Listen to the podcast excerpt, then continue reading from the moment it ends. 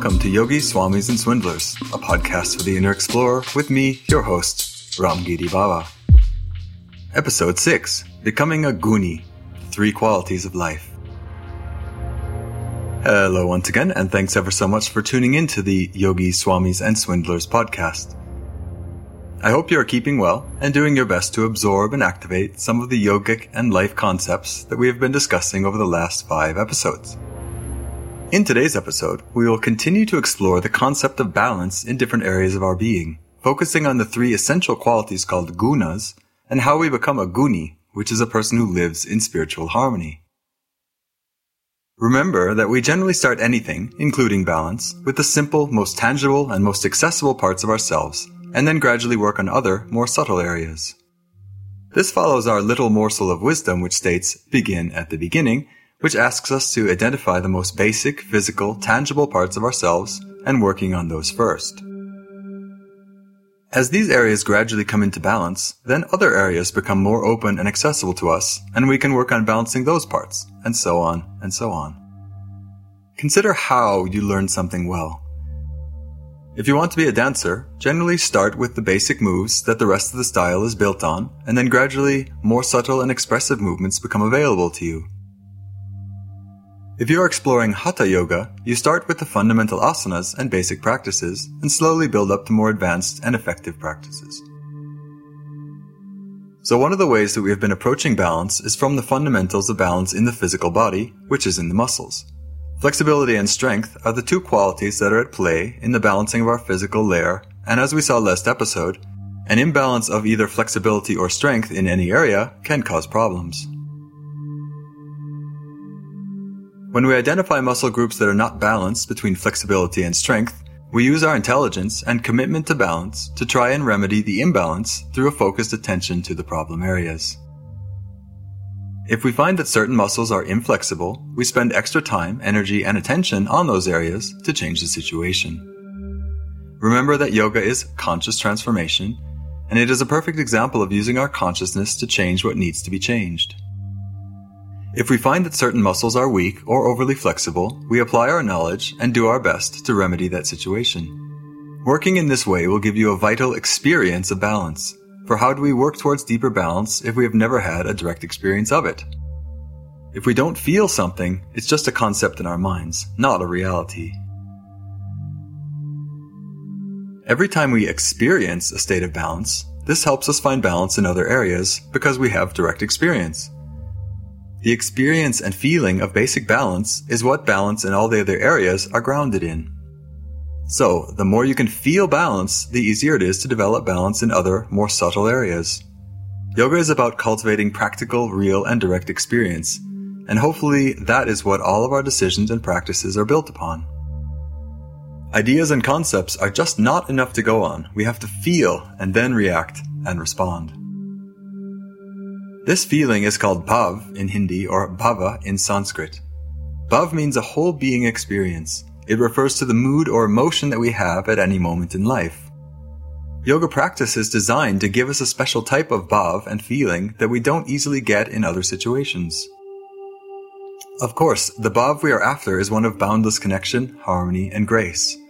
That mood is where yoga is intended to take us. We get a special, juicy bhav if our yoga practice is an expression and exploration of balance and harmony.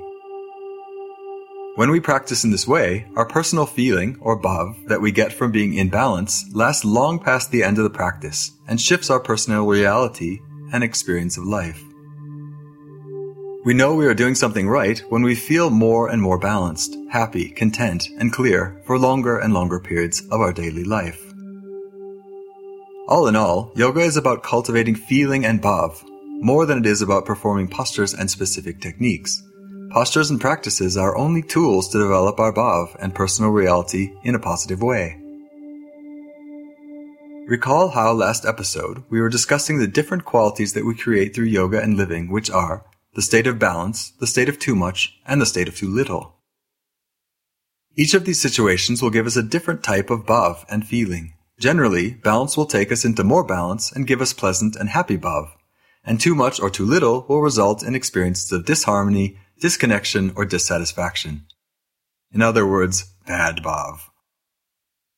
If we look into these situations a little more deeply, we can see a number of different things that could occur if we do too much or too little. There are many situations where we will experience the direct results of our actions of too much or too little. When we do too much or too little of something, the imbalances that occur might be felt in the organism immediately. If you are stretching your back, for example, in Paschimottanasana, which is a seated straight leg forward bend, and you are too keen and push it too hard, you will feel the strained back muscles quite soon after the practice, or even during the practice. The pain in the back muscles is an immediate effect of your doing too much back muscle stretching. Hopefully you did not push it so far into too much stretching that you caused a lasting injury in your back, but the pain you feel is a message that you have gone too far. I've heard many stories from yogis over the years about when they are doing a posture and suddenly there is a pop in their body, and suddenly and immediately there's an injury. This is definitely a situation of too much.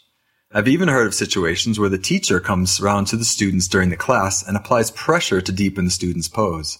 This could be the teacher pushing down on the back of a student in a forward bend, or even laying or standing on them to get them to go deeper. Kind of mad, huh? For some bodies, this is not a problem. But for other bodies, the application of strong pressure of another person's body weight on theirs is way too much for their muscles. This can be a very dangerous situation because the intensity of the stretch is more than the muscles can take, and the results might be an ominous pop in some muscle, which generally indicates that a major injury has just occurred. Without a doubt, this is a case of too much. Too much pressure on a particular area of the body, be it a muscle, joint, or anything else, can certainly cause an immediate and distinct problem with the effects of your overdoing it being immediately apparent through the sensation of pain and discomfort. However, this is not the only type of problem that can occur from doing too much or too little. When something is obvious, it's obvious. Sometimes when you overstretch an area like your lower back, right away there is a sensation that something is not quite right. This is an important signal to you to change the way you are approaching your practice. I know certain yoga styles tell you to practice through pain and injury, but this is controversial and not recommended, certainly in the case of severe injury. Better your reaction should be, oh dear, I've done something and now it doesn't feel quite right. Let me be more aware and careful for a while around that area. If it's a real injury, you won't have a choice in the matter actually, because pain forces us to pay attention to areas that are not in balance and treat them with more respect. The situation of too much or too little is much easier to deal with when the effects of your actions are immediately apparent. You tweak a muscle and you feel it right away and acknowledge the warning. The trickier part of too much or too little is when the results of your actions accumulate gradually over the course of months or years. It can take ages for the body to display symptoms of more subtle imbalances and problems instead of showing you right away that something's not right.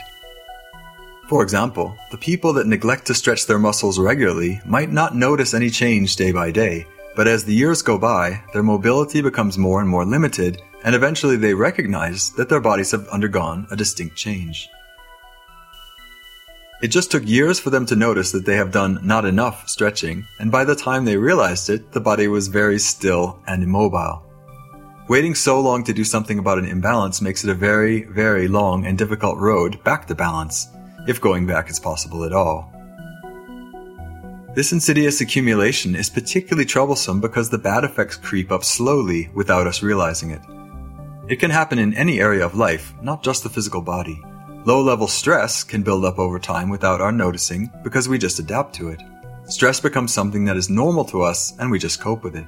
But the effects eventually become impossible to ignore when the pot boils over and our systems cannot maintain normal functioning anymore. Then the problems start, and we have to acknowledge that the stress is a chronic problem and we are forced to change or become even more imbalanced. You're probably asking yourself then, how do we know when we are getting imbalanced through the slow accumulation of too much or too little? This is certainly a difficult question and not easily answered. Most of us are going to experience that situation in some part of our lives. It's just something that happens over time, and we have to adjust when we notice it. Of course, developing higher levels of personal awareness is key, and a daily yoga practice is something that gives us a regular perspective on our own balance or imbalance. One solution that is suggested by Ayurveda is what is called seasonal purification. Every so often, yearly at the very least, a person is recommended to suspend most normal activities and enter into a period of purification where one spends extra time getting in touch with themselves and their health, their imbalances, and their general situation. This is a time where the accumulated toxins and imbalances are recognized and driven out of the body. It's a time where our minds are more focused on the body and on our health, and we can do a general reset of our organism during this special time, you are more likely to be aware of things that you need to change, instead of carrying on with your accustomed patterns that are imbalanced, habitual, and unconscious. I know it's very hard to see the big picture and the direction that your life of balance is taking, and you don't always get it right, but as always, awareness is key. Try to be moderate in what you do and don't let things get more and more extreme, either in too much or too little. Ask yourself, if I carry on like this, what will I end up with in five or ten years' time? It's a worthwhile question, even if you don't know for certain what the answer is. After all, how could you know? Life is time and life is change, and we don't know everything that will happen, but at least we can have some awareness around our core areas of potential imbalance. If nothing else, take some time regularly to check in with yourself, your feelings, behavior, and habits, and reset as best you can, so that you can know yourself better and be in full awareness of the dynamics of your life. Hey, it's our old friend Svadhyaya again. She serves us faithfully every step along the way. Gunas. When we look at ourselves and the things that bring us into and out of balance, it's important to recognize that things, substances, events, foods, thoughts, etc., all have qualities that affect us. Qualities are like the traits that make up and define something, like chilies are hot, ice cream is cold, desert is dry, violence is aggravating, and so on. We can assign general qualities to things, but our reaction to them is unique to us, though most people will react in a similar way to basic qualities like hot sun will make most people sweat. Qualities are not a hard and fast rule, but a general way of categorizing and understanding something, in itself and in relation to ourselves or others. It's no surprise that yoga philosophy and Sanskrit has a special word that is used when we speak of the particular qualities of something, and that word is guna. G-U-N-A. Guna. Like most other Sanskrit words, it has multiple definitions and usages in a variety of contexts. But generally the word guna refers to a quality, attribute, or property.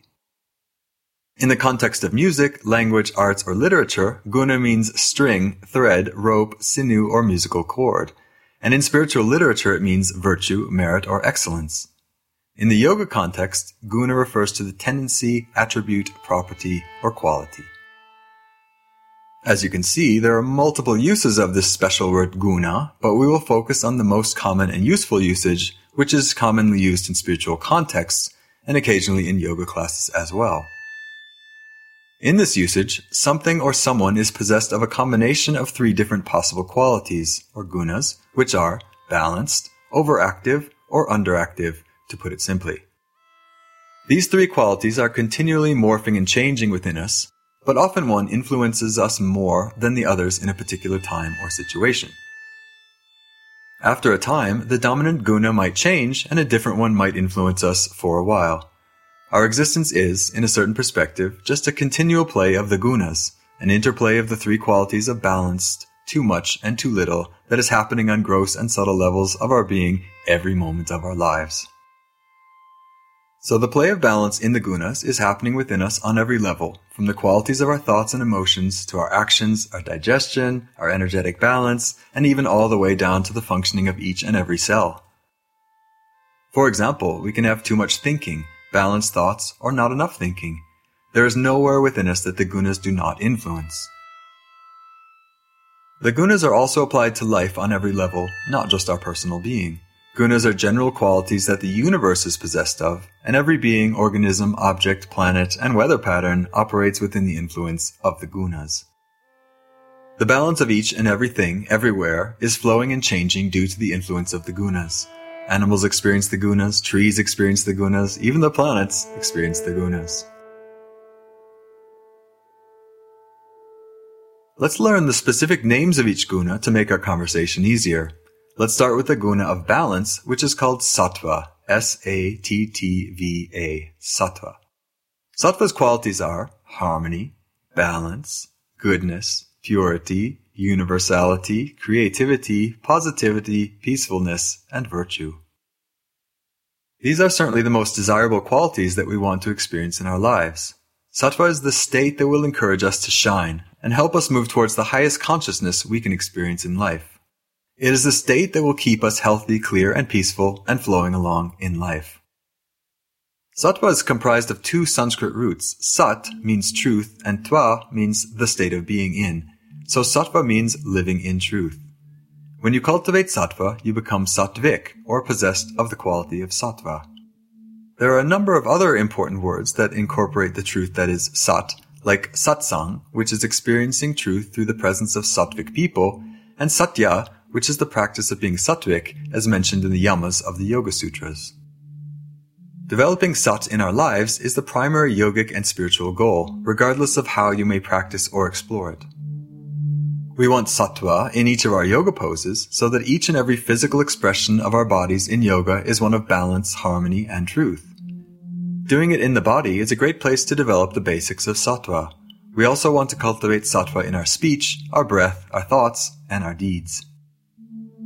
A spiritual master always displays qualities of sattva, and the unique qualities of harmony that these people display bring those around them into greater levels of truth, goodness, purity, and balance. One can find sattvic people everywhere, but in India there is a greater number of sattvic people because it is considered the ultimate state one can attain and is prioritized in spiritual practice. Truly there is nothing like being in the presence of a sattvic person, and one always walks away from such an encounter uplifted and more established in truth. One gets inspiration to do and be better when one has some sattvic teachers to spend time with. These people give us a glimpse of what being truly balanced is and provide us with an actual experience of sattva that we can build our conscious transformation upon. If there is anything we want to consciously transform into, it is a sattvic person of balance, harmony, peace, and truth. At least that is the goal of spiritual life anyway. For most of us, sattva will come and go, just as balance comes and goes. We will have times of sattva, and then the ship of our inner qualities will veer off on a different course and stray into the tumultuous waters of imbalance. Our second guna is called rajas, which means too much, and has the qualities of stimulation, aggravation, activity, passion, egoism, movement, and desire. All of these qualities point to a state of activation, of energetic movement that is stimulating and agitating. When we do too much or become agitated or full of desire, it is called being rajasic, and much of our lives are states of overdoing things to the point of imbalance. Rajas is what we call the situation of too much, and we become rajasic when we have lots of rajas guna in our lives. A rajasic situation can be anything where we are overly active and experience an imbalanced state during or afterwards. Commonly work or even play can be rajasic if we act in such a way that we lose our balance center. Exercise and even yoga is a good example because of the way most people approach success and goals. Many people strive to attain or achieve more and ever more. It is like the spirit of competition, which is classically rajasic. If you ran so far or so fast last time, you want to try to beat that distance or speed next time, and you do whatever it takes to achieve that. Doing more could possibly take you into balance, but generally people keep pushing things forward more and more and more and become rajasic. Unfortunately, yoga is a classic example of modern humans putting their rajasic goals of competition and higher achievement into the asana practice. If you can do a handstand, surely a one-handed handstand is better, if you can do a headstand for five minutes, surely 10 minutes is better, right? If the person next to you on the mat is going into a pose, you should try to match their pose or go deeper, right? If some is good, more must be better, right? Well, that line of reasoning is very questionable in the context of the gunas and balance. Overrunning, over yogaing, overworking, over drinking, overeating, over talking, over fasting, over everything takes us out of sattva. Many of us have to be very careful about our rajasic behavior and take a close assessment of the things that we do that are just too much, for the results of rajasic living can be unpleasant or even harmful. Rajasic activities tend to make us fiery and intense, competitive, and even aggressive. When we continue to be imbalanced and rajasic, these qualities accumulate and being even more rajasic becomes easier and more natural as time goes on. And we stray further and further from the calm and deep waters of sattva. There's nothing inherently wrong with striving to achieve something, don't get me wrong, but it's important not to let it get away from you and take you too far down the Rajasic path. Our third guna is that of tamas, which is the state of too little or not enough.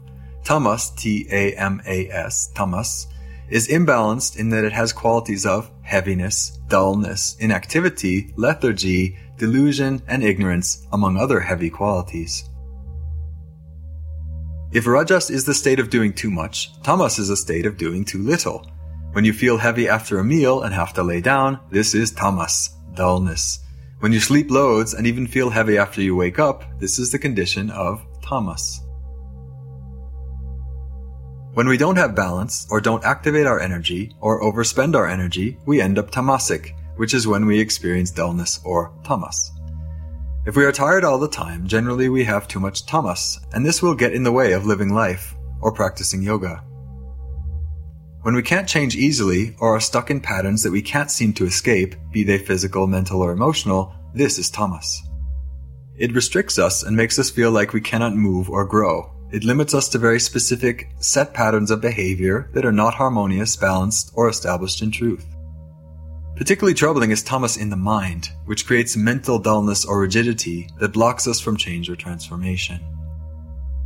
Many things can make us tamasic heavy foods, too much food, oversleeping, or over Netflixing, not enough movement in a day, certain drugs like opioids, heavy thoughts, or even heavy weather. Even too much savasana, yin, or yoga nidra can increase our tamas. There's a funny pattern I've noticed in yoga with regards to the gunas. People often practice hard, strong, and intensely, which is Rajasic. After they overdo their movement, they collapse in Savasana, the corpse pose, which seems to be a tamasic reaction to their Rajasic asanas. But luckily for them, the two extremes seem to balance each other out, and they emerge from Savasana, at least temporarily, feeling great and sattvic. So at least the end result is sattvic, but it would be preferable for the sattva to predominate through the whole practice.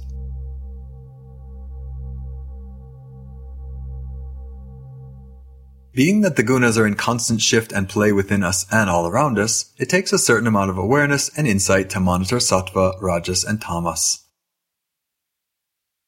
As we already know, there is not a set and scientific formula to attain sattva, so we have to use our intelligence and self-knowledge to adapt and adjust as we see fit. What brings one person into sattva might totally disrupt the balance of another person. Remember my example from last episode about the hot power yoga class and how that agitates me and increases my rajas. For other people, probably the ones that have more tamas than myself, a hot power yoga class is perfect. Just what the yogi doctor ordered. A great way to bring tamas into balanced sattva through movement and intensity. Unfortunately, due to human nature, it's more often the rajasic people who want more intensity and seek out the hot power yoga class which just increases their rajas instead of their sattva. But this is straying into areas that we will have to discuss at a later date. One way or another, successful yoga practice and successful life is the continual adjustment that we make to move towards, be in, and stay in sattva as much as possible. We learn about our own tamasic heaviness, our own active rajas, and the nature of our sattvic balance, and play around with the dynamics as we live. See if you can view the world and yourself through the lens of the gunas and see what you discover. Can you adjust Rajas and Tamas to create sattva, truth, and balance in your yoga practice? How about in your daily life?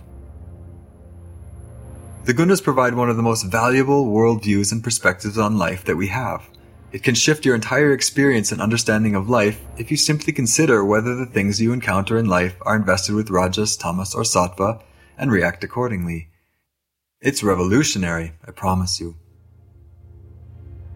If you approach life this way and gain the state of lasting sattva, you become what is called a guni, which means the person who is invested with divine qualities, a person who has mastered the gunas, just like a yogi is a person who has attained the unity of yoga.